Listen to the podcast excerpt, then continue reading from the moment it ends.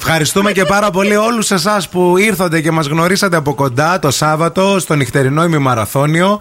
Ακόμα ένας έτσι ημιμα, ε, μαραθώνιος, ημιμαραθώνιος που ήταν ο Ζου εκεί πέρα, παιδιά. 18.000 δρομής και χιλιάδες θεατές.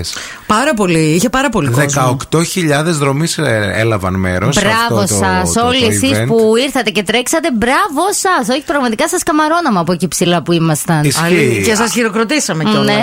Έτσι, από το πρωί, από το μεσημέρι ουσιαστικά όλα τα ραδιόφωνα της Μετρομίντια ήταν εκεί πέρα, πάντα στους ε, μαραθωνίους και τους ημιμαραθωνίους που στηρίζουμε και χαιρόμαστε και θέλουμε πολύ έτσι να υποστηρίζουμε τέτοια event, να το πούμε και αυτό.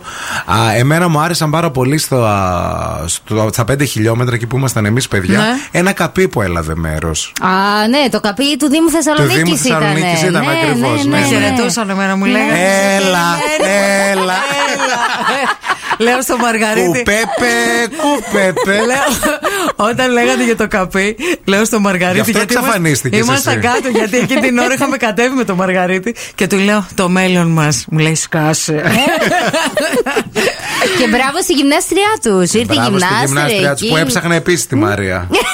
Πού είναι. Κάθε μέρα λέει πονάει και κάνει. Εδώ να έρθει.